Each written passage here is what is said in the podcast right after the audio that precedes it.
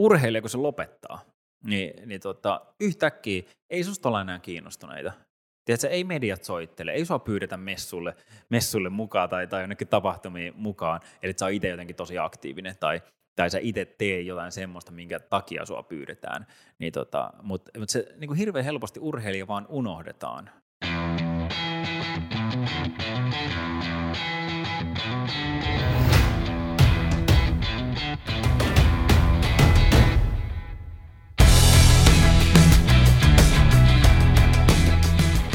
Tervetuloa kuuntelemaan kaikkien aikojen ensimmäistä Game Changer podcastia.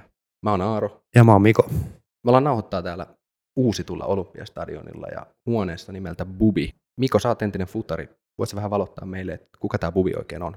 Joo, no tuossa itse asiassa meidän takana on tuommoinen lakana, lakana huuhkajasta ja, ja tota, tähän saa nimensä siitä, että taisi olla kesäkuun aika lämmin, lämmin tota kesäpäivä 2007 ja, ja tota Belgia ja Suomi pelasi tuossa Olympiastadionilla vastakkain ja, ja siellä oli sitten tämmöinen City-huuhka ja lensi sinne maalin katon päälle ja, ja tota, siitä, siitä, tuli nimi, nimi ja, ja sitä kautta sitten meidän maajoukko, jalkapallomaajoukkoistakin nimi Huuhkajat. Tämmöinen mukava, mukava tarina taustalla. No niin. Mutta joo, mennään päivän aiheeseen. Tota, meillä on tänään ilo, ilo ja kunnia haastatella entistä olympiaurheilijaa, kaksinkertaista EM-mitallistia, nykyistä ammattipuhujaa ja menestysmentoria sekä perheen isää. Mika Poutalaa. Tervetuloa Mika. Kiitos paljon. Tosi, tosi makea olla teidän kanssa juttelemassa. Mitä toi litania kuulosti? Se kuulostaa ihan hyvältä. Toi, toi menestysmentori vielä vähän niin kuin itteen mietityttä, että se on vähän semmoinen testi mielessä, niin kuin heitetty tuonne Instagramiin niin kuin sinne, sinne profiiliin. Ja mä aina kun mä kuulen sen, niin mä vähän mietin silleen, että onko se nyt hyvä vai ei, mutta tota, niin, niin, sillä mennään. Hei, ihan mahtava saada sut mukaan tänne meidän ensimmäiseen jaksoon. Ja meillä on heti alkuun pari todella tiukkaa kysymystä, johon me toivottaisiin siis vastausta. Ensimmäinen on, että mitä kuuluu plastikille? Jätkät on tehnyt hyvin taustatyöt. Plastik, tota niin, niin äh, sanotaan, että en tiedä, onko se kuollut ja kuopattu, mutta kyllä se ainakin aika pitkällä lomalla on. Eli tota, tein tosiaan niin, niin äh, tein musiikkia, rap, rap-musiikkia tuossa vuosituhannen vaihteessa ja siitä vähän eteenpäin, ehkä kymmenisen vuotta. Ja tota, se oli kyllä tosi makeata aikaa. Siis edelleen, edelleen dikkaan tosi paljon välillä niin kuin fiilistelee, että vitsi, pitäisikö taas tehdä jotain, mutta, mutta on se sitten niin kuin, se isoin intohimo on siitä, on siitä niin kuin kadonnut ja, ja lähtenyt. Että tota niin, se oli hieno, hieno aikaa ja, ja kahti olympialaisiin sain itse asiassa tehdä Suomen joukkueen tämmöisen niin kuin kannustusbiisin. Niin tota, Joo, mä muistan itse, että eikö se ollut Torinon kisoissa, mihin se Joo, tätä, Torino ja Vancouveriin. Niin tota, se, se, oli, se oli itselle semmoinen niin makea juttu, että voi tuoda semmoisen pienen, pienen oman pilkkeen siihen ja sillä tavalla kannustaa muita, muita urheilijoita. No mitä jos toi urheiluura ei olisi lähtenyt niin hyvin lentoon kuin se lähti, niin olisiko siitä räppärin urasta voinut tulla mitään? mitään Tosi vaikea sanoa, tässä vähän, niin kuin, vähän huono itse arvioimaan sitä, mutta tota, mä, mä uskon kyllä tosi vahvasti niin kuin elämässä semmoiseen, että, että jos sä jotain asiaa oikeasti haluat paljon, ja sulla on niin kuin vähänkään tavallaan niin kuin taitoa ja kykyä siihen, niin jos tavallaan niin kuin tarpeeksi kauan jaksat sitä tehdä, niin, niin jossain vaiheessa niin kuin breikkaa.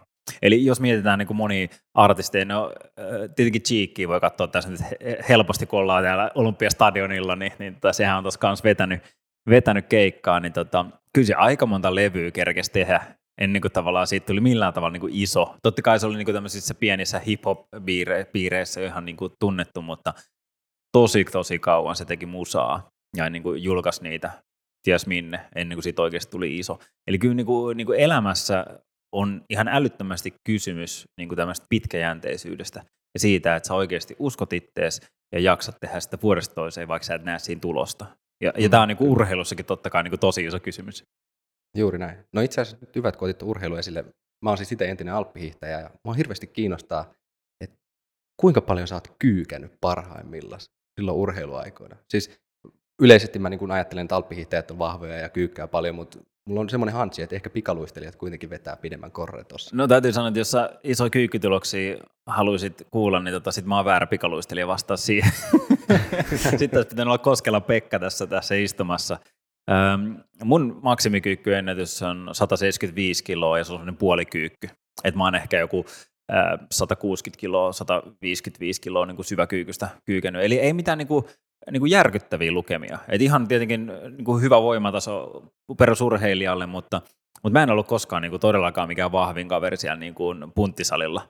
Et mun, mun niin kuin, ää, tavallaan tämmöisiä hyviä ominaisuuksia oli nimenomaan niin kuin tekniikka ja se, että se voima, mikä mulla oli, niin mä sain sen hyödynnettyä niin, kuin niin sanotusti sataprosenttisesti sinne jäälle, koska pikaluisteluskin on lukemattomia tämmöisiä niin kuin huippuvahvoja luistelijoita, ketkä ei koskaan pääse niin kuin sinne maailman huipulle. Ja se ei jää niin kuin sit fysiikasta kenään kiinni, vaan sinne muita tekijöitä. Mutta tämä on niin kuin, sinänsä hauska kysymys, että kysytään tosi usein multa. Ja sitten mä aina yritän niinku puolustella, että no pikaluistelu on kuitenkin sanotaan nyt 70 prossaa tekniikkaa ja sitten 30 prossaa fysiikkaa. Ja tota, mulla se tekniikka on ollut aina se vahvuus.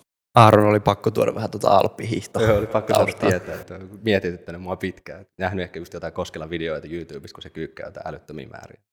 Sitä kautta tuli mieleen. Joo, Pekka, Pekka, Pekka käytännössä siis kyykkäsi yhdellä jalalla samaan kuin minä kahdella jalalla. Että se, se, se, oli vahva kaveri. Mutta sen takia myös hajosi paljon välineitä ja tuli loukkaantumisia. Että siinä on niin vähän niin kuin kolikon kaksi kääntöpuolta aina.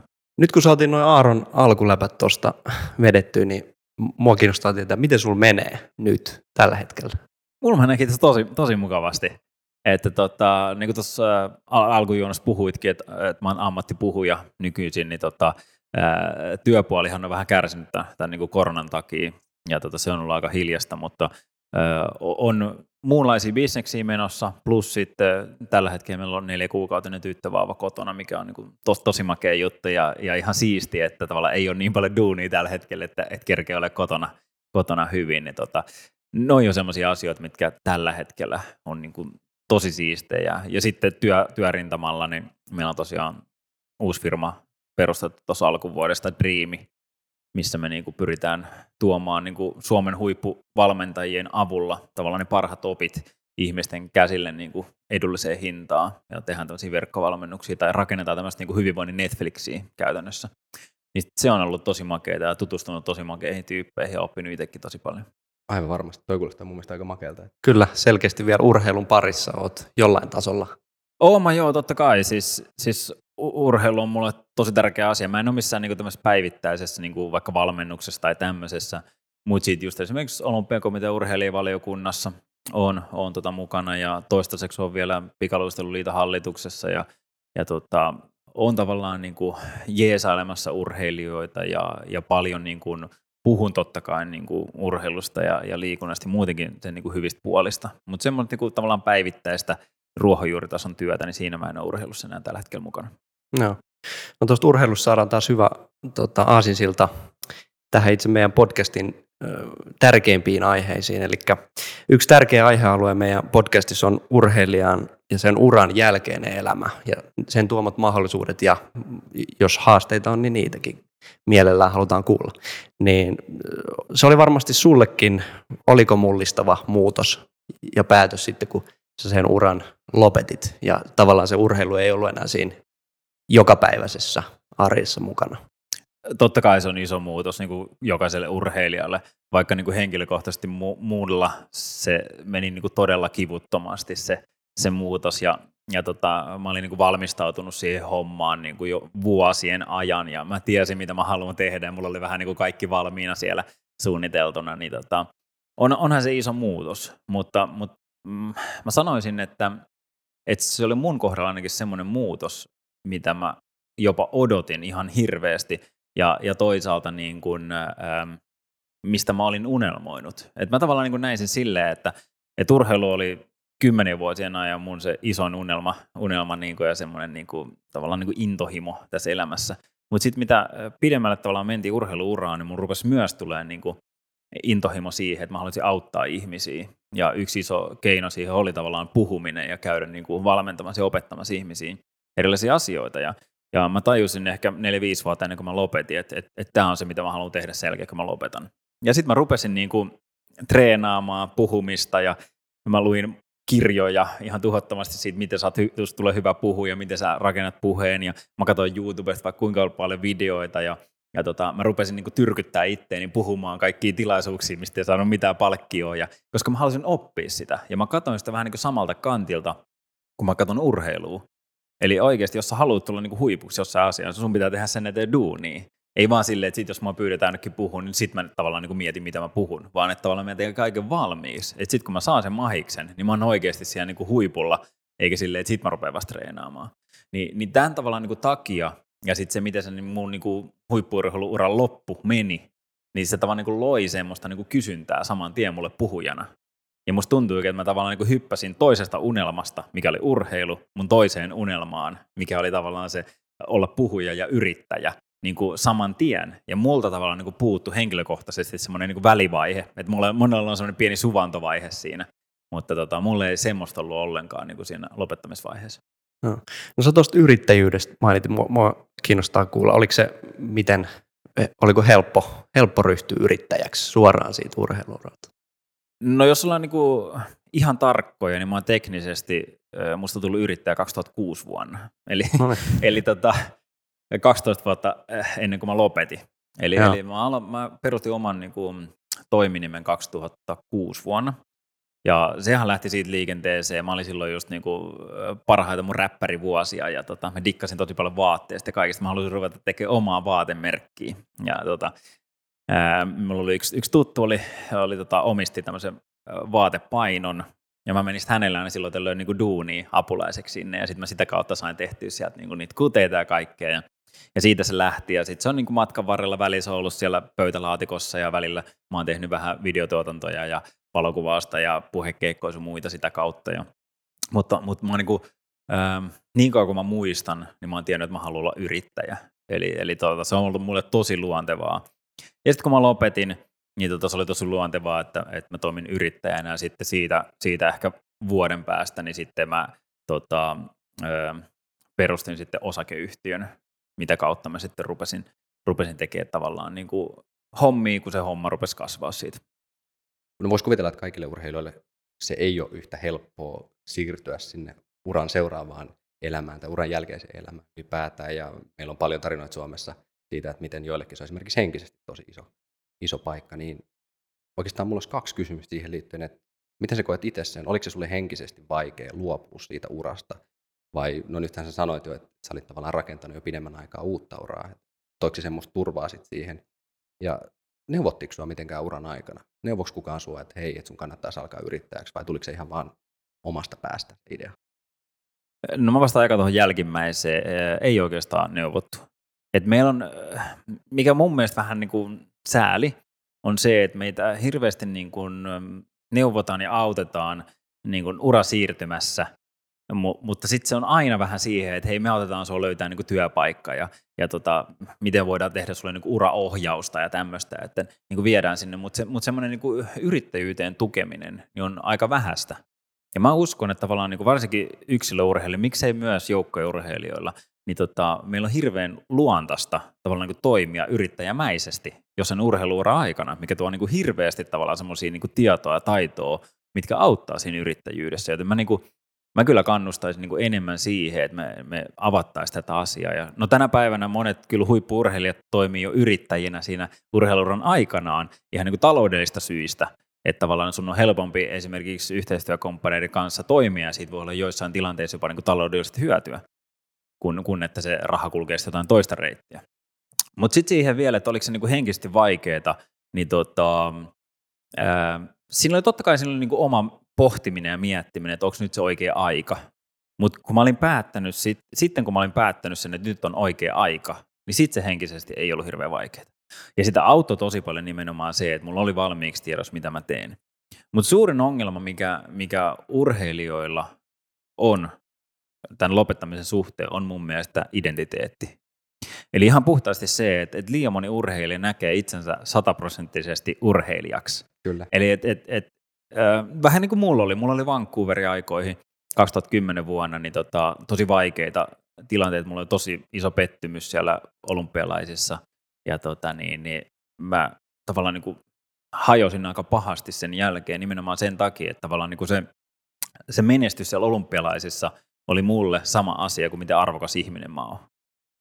Vaikka ne on kaksi ihan täysin eri asiaa, niille ei pitäisi olla tavallaan mitään tekemistä toistensa kanssa. Totta kai siis äh, pettymysten, niiden pitääkin niin kuin koskettaa sua, että saisi muuten tosissaan. Mut, Mm. mutta se, että niin kuin mille asteelle se menee ja mikä se sun identiteetti on, niin se on mun mielestä hirveän tärkeä. Ja varsinkin, jos urheilija joutuu lopettaa niin kuin urheiluuransa vastoin omaa tahtoaan, esimerkiksi loukkaantumisen tai jonkun muun asian takia, ja jos silloin tavallaan niin kun sä koet, että tiedätkö, ei, ei mun elämässä ole mitään muuta kuin urheilu, niin ne on niin kuin niitä mun mielestä niin vaarallisia paikkoja niin henkisesti.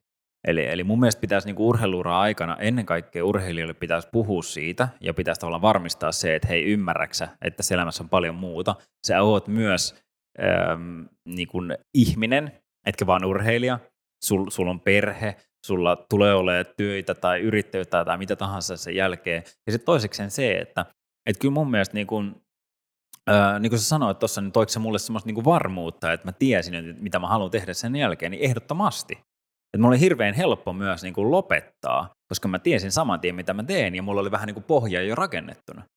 Eli mä niin kuin sanoisin, että urheiluran aikana meidän kantsii miettiä tosi paljon sitä, mitä me halutaan tehdä sen jälkeen, koska ää, ei sen takia, että me ajateltaisiin silleen, että no jos tämä nyt onnistuu, niin mä teen sitten tota. Tavallaan, et, et, et, koska kyllä mä tykkään tavallaan siitä asenteesta, että, tiedätkö, että jos mä haluan tehdä jotain, ja mä menen jonnekin saarelle, niin polta se vene, niin sä et pääse sieltä takaisin. Tavallaan sulla ei mitään mahiksi, sun on pakko laittaa se toimii. Mä tavallaan tykkään siitä asenteesta, mutta, mutta se, että sä tavallaan niin kuin esimerkiksi tiedostat sen, hei, että täällä saarella on puita, mä otan edes kirveen messiä ja na- narua. Että mä pystyn sitten niin kuin hätätilanteessa rake- rakentaa sen lauta, millä mä sitten pääsen himaa, vaikka se vaatii tosi paljon duunia, mutta tavallaan niin kuin, se antaa mulle semmoisen niin kuin, just turvan, semmoisen niin henkisen turvan, että jos nyt jotain ihmeellistä ta- sattuu, niin tiedätkö, mä en ole niin kuin henkihieverissä, mä en joudu saman tien tonne kadulle niin kuin kerjäämään, vaan mulla on jonkunlainen niin kuin backup-plääni.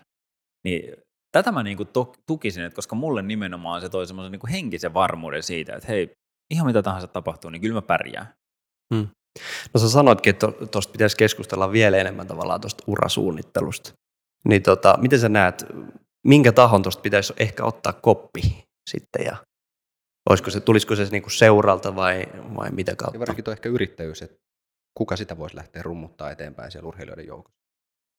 No toi on totta kai niin kuin vaikeampi kysymys, että tavallaan kenestä pitäisi tehdä. Siis mä tiedän, että totta kai olympiakomitealla on justiin esimerkiksi palveluita lopettaneille urheilijoille, ketkä auttaa siinä uraohjauksessa ja urasuunnittelussa ja, ja sitä voi tehdä urheiluura aikana. On näitä niin kuin, tavallaan niin kuin, ähm, siellä on esimerkiksi mun mielestä tällä hetkellä on, on Dahlströmin Juha, ketä niin tämmöistä kaksoisura hommaa niin kuin vastaa siitä ja siellä on tosi paljon niin kuin hyvää, hyvää palvelua.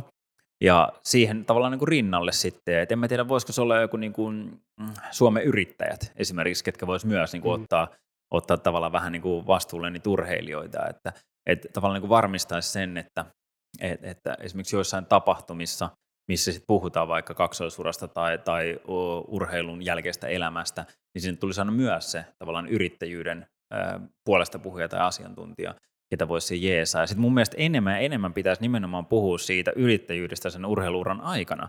Mutta tämä on taas mun mielestä ehkä managereiden duuni. Et koska jos he muutenkin jo hoitaa niitä taloudellisia asioita, niin heidän pitäisi tavallaan niin tajua, että hei, missä vaiheessa tämä olisi fiksua, että, että perustettaisiin firma sitä kautta, että sä hoitaisit näitä asioita, vai että onnistuuko se esimerkiksi näiden rahastojen kautta, mitä nyt viime päivinä esimerkiksi on ollut paljon, paljon niin esillä, miten rahastojen kautta urheilijat pystyy niin kuin tavallaan nostamaan esimerkiksi tota, sponsorituloja tai palkintorahoja, ja sitten pystyy esimerkiksi omia niin kuin kuitteja ja, ja reissuja niin kuin kustantaa sitä kautta, niin, niin tota, se totta Kyllä. kai toimii. Mä oon itsekin tehnyt sitä aikanaan, että en mä itse asiassa mun uran aikana mä en hirveästi niin kuin pyörittänyt urheilurahoja yrityksen kautta, Joo. vaikka nyt jälkikäteen, niin ehkä olisi voinutkin, se olisi voinut olla ihan fiksua. Hoiditko sä muuten itse kaikki asiat vai oliko sulla manageri sitten, jonka Mulla oli matkan varrella niin kuin muutama semmoinen tyyppi, ketkä ö, vähän niin kuin autteli, mutta tota, se ei oikeastaan koskaan niin kuin lähtenyt sille lentoon. Et, et, et, he, ei vaan tavallaan niin kuin saanut, saanut mulle ö, sponsseja ja sitten ei oikein tullut mitään. Et ne oli semmoisia kokeiluja, mutta käytännössä niin kuin 90 prosenttisesti kaikki mun diilit mä oon niin kuin hoitanut itse. Ja se on toiminut mulle. Mä oon hoitanut kaikki mediasuhteet itse, se on toiminut mulle. Ää, totta kai jos mä olisin joku Kimi Räikkönen, niin eihän siinä olisi mitään järkeä. Eihän mä kerkeisi enää niin Mm. urheilla ollenkaan, mutta tavallaan niin kuin se laji, missä mä olin ja se taso, miss, missä mä olin, niin se ei aiheuttanut semmoista tavallaan niin kuin mitään massahysteriaa niin kuin median, median puolesta, niin tota, se oli mulle vielä ihan ok, ok duunia. Sitten mä huomaan tälleen niin kuin jälkikäteen, nyt kun mä oon niin urheilu ulkopuolella, niin mä oon itse asiassa tosi kiitollinen siitä, että mä oon aina ollut sinne yritykseen suoraan itse yhteydessä, koska nyt mä oon muodostanut tavallaan sen verkoston. Mä tunnen ne ihmiset. Ja mä oon itse asiassa nyt urheiluuran jälkeen niin kuin tehnyt jo monta, monta niin kuin, tavallaan taas business-diiliä, semmoista mun entisten sponsoreiden kanssa, ketkä mä niin kuin, sitä kautta on tuntenut, voinut olla helpommin niihin yhteydessä. Ja yksi hauska juttu onkin se, että, että vasta sen jälkeen, kun mun urheiluura loppu, niin mä oon tehnyt, tehnyt ensimmäisen niin, niin tota, vaatediili. Et mulla ei koskaan urheiluura aikaan ollut mitään niin vaatesponssia, mutta nyt kun mä lopetin, niin nyt mä oon tavallaan niin saanut tehty itselleni vaatesponssi. Niin tota, mm. tavallaan se, se niin kuin, vaikka sulla on manageri, niin mä aina suosittelen sitä, että, että mahdollisimman hyvät suhteet pitäisit niihin niin kuin päättäjiin siellä yrityksessä, koska siitä oikeasti jälkikäteen niin kuin tosi paljon hyötyy. Ja sitten jengi vaihtaa työpaikkoja, ja sitä ei koskaan tiedä tavallaan, niin. missä sä tulet kohtaan niitä ihmisiä sen jälkeen. Kyllä. Miten sä näet, tässä tuli nyt paljon erilaisia asioita, mitä on hyvä käydä läpi urheilijoiden kanssa just sen urankin aikana, just tämä yrittäjyys yksi. Näet sä, että kouluttautuminen uran aikana olisi ylipäätään mahdollista ja onko, olisiko se susta niin kuin ratkaisu tähän, että jos urheilijat kouluttautuu enemmän jo uran aikana, esimerkiksi yrittäjyyteen tai johonkin muuhun, että se voisi sitä auttaa sen uuden, uuden uran löytämisessä? Nyt ehdottomasti mun mielestä kouluttautuminen on tärkeä asia.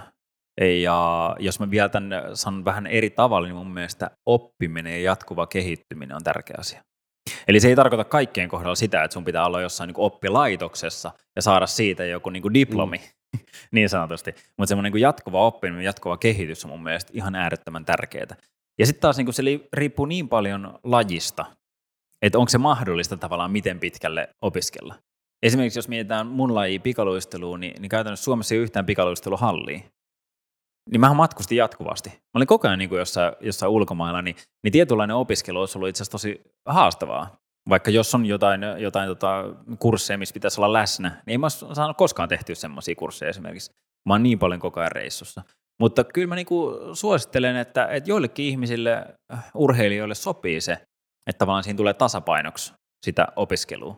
Mutta mä taas niin kuin 2006 vuoden jälkeen, eli 12 mun viimeistä tavallaan niin kuin vuotta urheilijana, niin mä en opiskellut mitään niin kuin missään oppilaitoksessa. Mutta sitten taas se, että mä viimeisen ehkä viiden vuoden aikana taas tajusin sen, että hei, että se jatkuva oppiminen, jatkuva kehittyminen on ihan hullun tärkeää. Ja sitten mä rupesin lukea kirjoja ihan sairaasti. Ja mä oon itse asiassa viimeiset 7-8 vuotta, niin mä oon lukenut joka vuosi vähintään 50 kirjaa.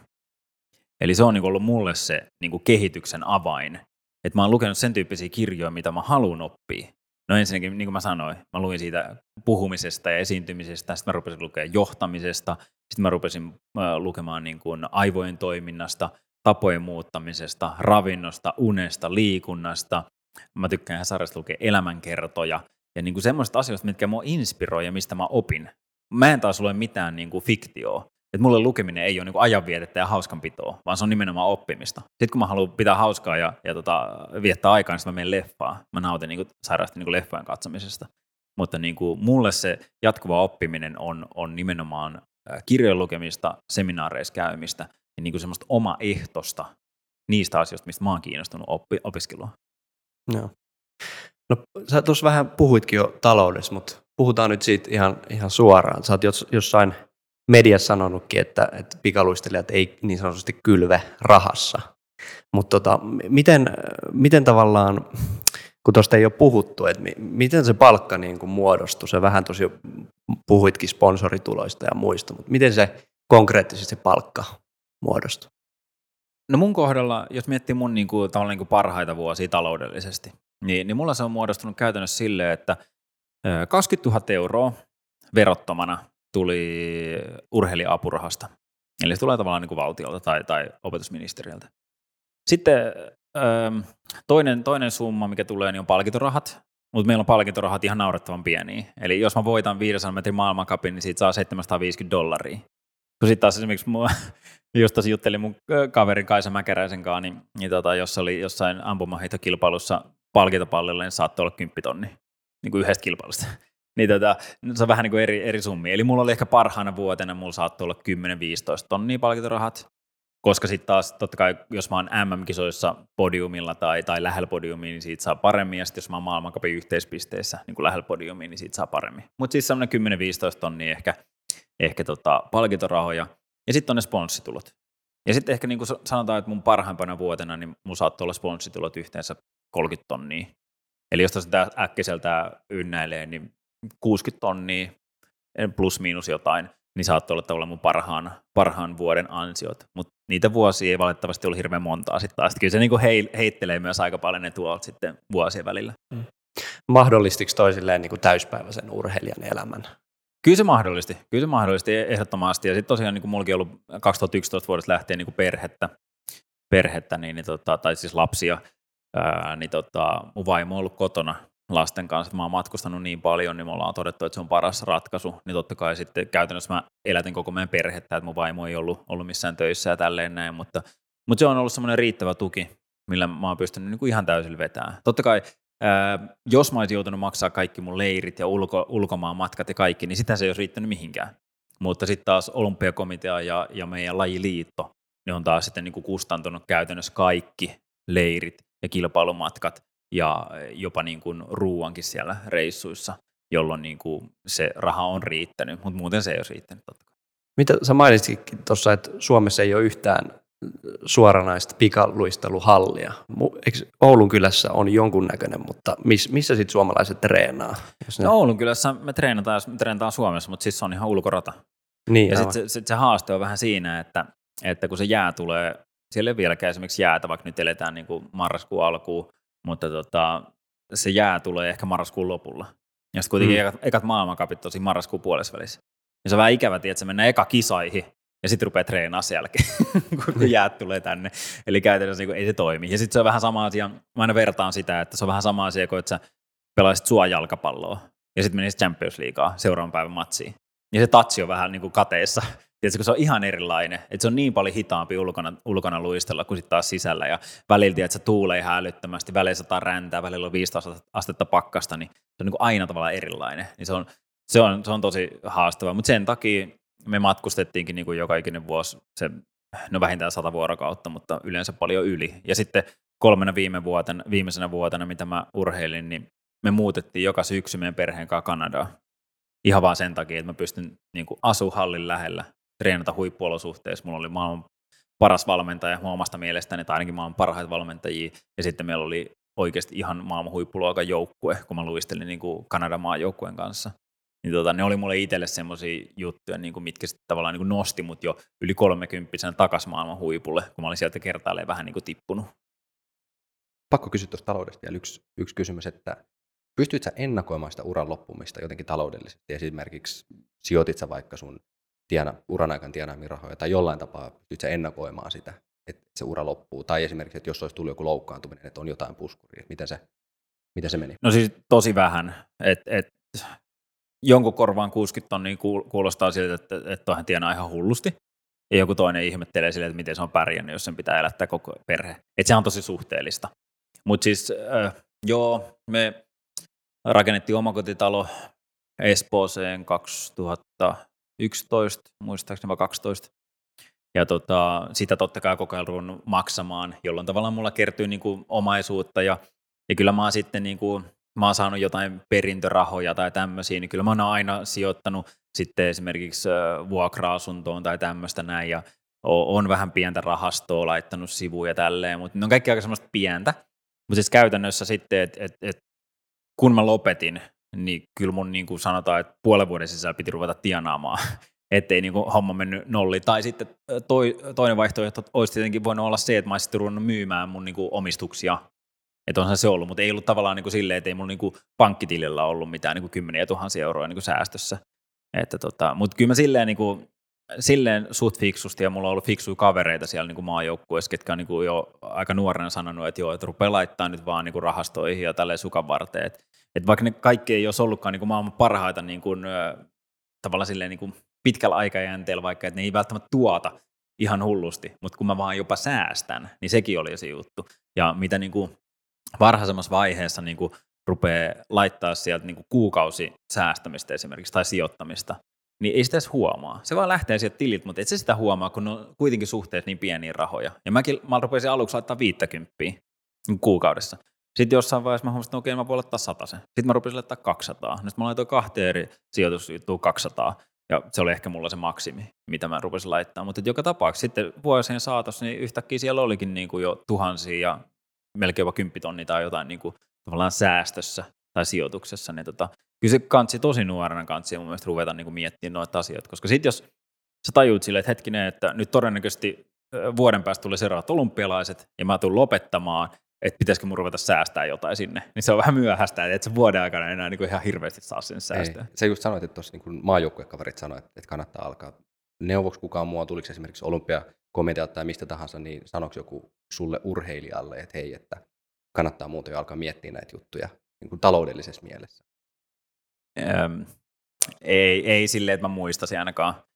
Että ainut mitä oli, että silloin kun mä rupesin saamaan urheilija-apurahaa, niin, tota, niin silloin tavallaan siinä velvoitettiin, että, että ottaa tämmöisen vapaaehtoisen eläke niin kuin säästämisen aloittaa tai eläkevakuutuksen, mikä onkaan. Mutta se tavallaan niin kuin vaadittiin, mutta, mutta sehän ei tavallaan niin kuin auta siinä vaiheessa, kun mä lopetan urani, vaan se ottaa sitten joskus eläkkeelle.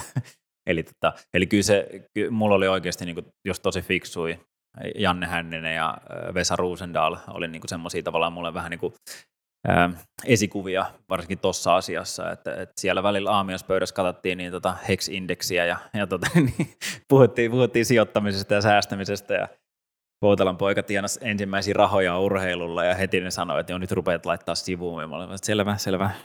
ja tota, heiti saman tien jotain johonkin. Ja tota, on siis sitten matkan varrella tietenkin oppirahoikin maksettu, kun innostunut jostain sijoituksesta, vähän riskipitoisemmasta sijoituksesta, mutta tota niin, niin pääasiassa, pääasiassa mennyt kaikki hyvin. No. No noin verotiedot on aika ajankohtainen aihe tässä tällä viikolla on tullut taas. Ja siellä nyt omaa silmää ainakin kävi näistä urheilijoista, niin selkeästi jääkiekkoilijoilla Suomessa on aika, aika hyvät tulot verrattuna muihin. Mites, mitä mieltä sä oot? Onko noin tosi eriarvoiset noin palkkatasot Suomessa urheilijoiden keskuudessa? On varmasti, mutta en mä sitä sano, että se olisi väärin. Mm. Et, tota, mm. et ei se, ei se niinku sitä tarkoita, että, että tota, niinku, tai, tai mä en usko siihen, että et jos mulla on Nesteen toimitusjohtaja ja, ja sitten mulla on niin, niin, Prisman kauppakassan työntekijä, että heidän pitäisi saada saman verran palkkaa. Vaikka molemmat voi olla ihan maailman huippuja siinä omassa tekemisessään, eikö niin? Niin. Niin vähän sama se urheilussa. Eli, eli jos mä vertaan itteni jääkiekkoilijaan, niin, niin ei se ole niin kuin, se tavallaan reilu, kun ne on eri lajit. Siellä on eri yleisö, siellä on eri sponsorit, eri kaikki jutut, niin, niin en mä koskaan miettinyt sitä. Totta kai mulla on käynyt mielessä sille, että vitsi, olisiko pitänyt aloittaa nyt jääkiekko silloin nuorena, kun joskus niin kuin tuskaili sitä, että kun ei tästä mennä saada elantoa tästä pikaluistelusta. Mutta en mä koskaan aloittanut urheilua sen takia, että mä tavallaan niin kuin rikastuisin sillä. Totta kai se olisi ollut ihan mukavaa, että olisi tiennyt vähän enemmän. Mutta mä saan elettyä mun unelmaani, mä pystyn elättämään perheeni, mä oon saanut jopa pienen siivun niin kuin laitettua sinne sivuun siitä, niin tota, mä oon, mä oon niin kuin siis todella tavallaan niin kuin koen olleeni siunattu, että mä oon saanut tehdä sitä, mitä mä teen. Eli tota, mä en ole ajatellut sitä koskaan tolleen, ja, ja kyllä mä, kyllä mä, niin kuin, mä vähän huvittuneena katon myös sitä, että kun nyt puhutaan, että esimerkiksi niin kuin, jääkiekossa, niin tavallaan niin kuin naisten palkka tulisi olla sama kuin miesten palkka. Ja se, on niin se ongelma ei ole se, että, että mä en koe, että naiset tavallaan niin ansaitsit se, ansaitsit, tai että se olisi jotenkin semmoinen, että ne ei ansaitse sitä. Ei musta kysymys ole siitä, vaan me eletään kuitenkin niin kuin tämmöisessä niin kuin yhteiskunnassa, missä on jonkunlaiset niin kuin, pelisäännöt ja missä tavallaan niin kuin, niin kuin raha puhuu puolestaan. Ja jos, jos sä tavallaan niin kuin pystyt, mä uskon hirveän vahvasti semmoiseen, että, että jos mä pystyn auttaa mahdollisimman paljon ihmisiä, niin silloin mäkin hyödyn siitä jollain tavalla. Ja vähän sama asia niin kuin urheilussa, että urheilu on loppupeleissä kuitenkin viihdettä. Että jos mä pystyn viihdyttämään tosi paljon ihmisiä, niin yleensä siitä vaan tulee mulle parempi korvaus. Ja sitten jos mä taas, niin kuin, eikö se ole kysymys siitä, että, että onko nyt jääkiekkoilijat parempia viihdyttäjiä kuin pikaluistelija Poutala? Mä taas uskon, että tänä päivänä niin, niin mä oon varmaan aina ollutkin niin kuin, varmaan parempi kuin suurin osa urheilijoista viihdyttäjinä, koska mä oon aina tykännyt puhua ja mä oon niin kuin, nauttinut siitä, että mä saan niin kuin, viihdyttää jengiä. Mutta joka tapauksessa tavallaan siellä on tietyt pelisäännöt, miten se menee. Ja mä en pysty sitä kaikkea ratkaisemaan. totta kai niin kuin, mä väitän, että mä oon niin kuin pikaluistelijoistakin niin kuin hoitanut ihan hyvin tavallaan niin kuin oman brändini ja rakentanut sitä omaa brändiä ja sitä kautta ehkä saanut jopa niin kuin parempia tuloja kuin mitä mun äh, niin kuin tulostasolla olisi niin sanotusti pitänyt saada heittomerkeissä. Mutta niin kuin, ei, mä, jotenkin jaksa, mä en jaksa uskoa siihen, että, että, että teet se mitä tahansa, niin aina pitäisi saada tavallaan saman verran kaikesta. Niin. Et, ne on taas niin kuin elämän valintoja, että mitä sä oikeasti haluat tehdä. Ja kaikille ei ole samoja niin kuin vaihtoehtoja. Kaikki syntyy tähän maahan ja silloin tavallaan niin kuin samat vaihtoehdot. Ei kukaan tavallaan siinä vaiheessa sua rajoita. Mutta totta kai elämässä voi olla erilaisia. Toiset syntyy erilaiseen perheeseen, toiset erilaiseen perheeseen ja ne ajautuu tietynlaisesti. Mutta on meillä lukemattomia tarinoita myös siitä, että tiedätkö, tosi huonoista oloista, huonosta perheestä joku tyyppi on niin kuin tavallaan niin kuin noussutkin sitten vaikka rikkauksiin tai menestynyt tosi hyvin. Ja, ja mun mielestä on hauska, mä oon nähnyt jonkun sellaisen tutkimuksen, että itse asiassa tosi monen niin tota, tavallaan tosi tunnetun yritysjohtajan niin kuin lapsuudessa on yleensä jommankumman vanhemman menettäminen, mikä on tosi mielenkiintoinen asia. Et että se vanhemman menettäminen niin kuin oli jo semmoinen yhtenäinen tekijä, mikä monella oli. Ja se on tietenkin varmaan, mä niin uskon siihen, että tavallaan niin, niin pienenä, pienenä sä oot kokenut jonkun semmoista tosi raskaan ja vaikean asian, mikä sun on pitänyt niin kuin hoitaa ja selvittää jollain tavalla. Ja sä oot tavallaan niin kuin vahvistunut siitä. Ja mä oon menettänyt itse isäni, kun mä olin seitsemänvuotias. Ja kyllä mä sanoin, että se on jollain tavalla niin kuin koulinnut mua. Mutta mä haluan uskoa, että se on tavallaan nimenomaan niin kuin antanut mulle semmoista niin kuin vahvuutta ja, ja, ja tota, ratkaisun, niin kuin, ratkaisun tavallaan tämmöistä vaistoa, tai semmoista pystyn tekemään ratkaisuja ja valintoja ja, ja vahvistanut mua. Vaikka totta kai, jos mä saisin mennä ajasta taaksepäin, niin mä toivoisin, että mä pystyisin elämään niin kuin isän kanssa. Ei se, niin kuin, ei se ole siitä kiinni, mutta se on kuitenkin niin kuin, se on osa mun elämää ja se on muovannut musta semmoisen ihmisen, mikä mä oon. Ja se on musta kiinni, että haluanko mä hyödyntää ne opit ja taidot, mitä mä oon sitä kautta saanut, vai haluanko mä tavallaan olla, olla niin kuin katkera ja miettiä, että se on niin epäreilua, kun toisilla on saanut olla isät ja niillä on ollut niin paljon helpompi elämä. Et se on niin kuin, mä uskon niin vahvasti siihen, että se on meistä kiinni, minkälaista meidän elämästä tulee, se on meidän päätöksistä kiinni. Eli, eli meidän päätökset kuitenkin niin kuin arkipäivässä määrittelee sen, että mihin me päädytään tässä elämässä. En tarkoita, että se on sataprosenttisesti tavallaan meistä kiinni, mutta tosi iso osuus on siitä meillä, meidän vastuulla. No hei, tuossa vähän sivusitkin tietyllä tapaa tuommoisia niin arvostukseen liittyviä teemoja. Miten sä koet, arvostetaanko Suomessa urheilijoita myös sen uran jälkeen? Toi on, toi on paha kysymys. Ja mä uskon, että kyllä ja ei. Että tota, ja se on, se on varmaan myös niin kuin yksilökohtaista urheilijan kohdalla. Että myös siitä, miten sä käyttäydyt. Mm. Mutta kyllähän ehkä, ehkä urhe, urheilun arvostus niin kuin ylipäänsä niin ei ole millään ihan huippuluokan tasolla, jos vertaillaan niin kuin vaikka maakohtaisesti eri maihin, niin onhan siinä selkeästi ongelmaa. Mutta kyllä myös, myös monet yritykset ymmärtää urheilijan niin kuin arvon ja arvostaa. Eli, eli tosi monet tavallaan niin yritykset nimenomaan näkee, että urheilijat on saavuttanut noita asioita, se on varmasti myös niin kuin hyvä, se pystyy oppimaan nopeasti, se näkee tiedätkö, päämäärätietoisesti, pitkäjänteisesti, ja se osaa asettaa tavoitteita ja te- tehdä suunnitelmia, että se saavuttaa ne, joten siinä on niin, niin paljon tavallaan asioita, mitkä on hyviä, mutta sitten niin kuin isossa kuvassa yhteiskunnassa, niin ei se arvostus varmaan ole niin kuin sillä tasolla, mitä tietenkin toivoisi, että se olisi, mutta en myöskään usko, että urheilijat on ainoita, ketkä niin kuin tavallaan kärsii niin. siitä, että, että niin mm. usein niin kuin me aina tuijotetaan itseemme ja ajatellaan silleen, että tiedätkö, no meitä nyt kohdellaan kaltoin, urheilijat sitä ja tätä, mutta kun me ei osata tavallaan niin asettua kenenkään toisen asemaan. Voi olla, että joitain muita tavallaan tämmöisiä ryhmittymiä ne kohdellaan vielä niin sanotusti heikommin ja ei mun mielestä meillä ole niin mitään, mitään hätää urheilijoina, mutta aina kaikki asiat voi parantaa. Miten näet sä, että millä tavoin, tai osaatko sanoa, että millä tavoin urheilijoiden arvostus voitaisiin koittaa parantaa täällä Suomessa? No mä uskon, että se, se paranee nimenomaan sillä, että, että entiset urheilijat niin tekee hyvää duunia siellä, missä ne on. Eli että tavallaan enemmän ja enemmän niin nähdään sitä, että miten paljon se urheilu opettaa ja antaa meille. Ja mä ainakin oikeastaan sanonutkin sitä, että mun mielestä niin kaikkien ää, nuorten tai lasten pitäisi päästä urheiluharrastuksen pariin.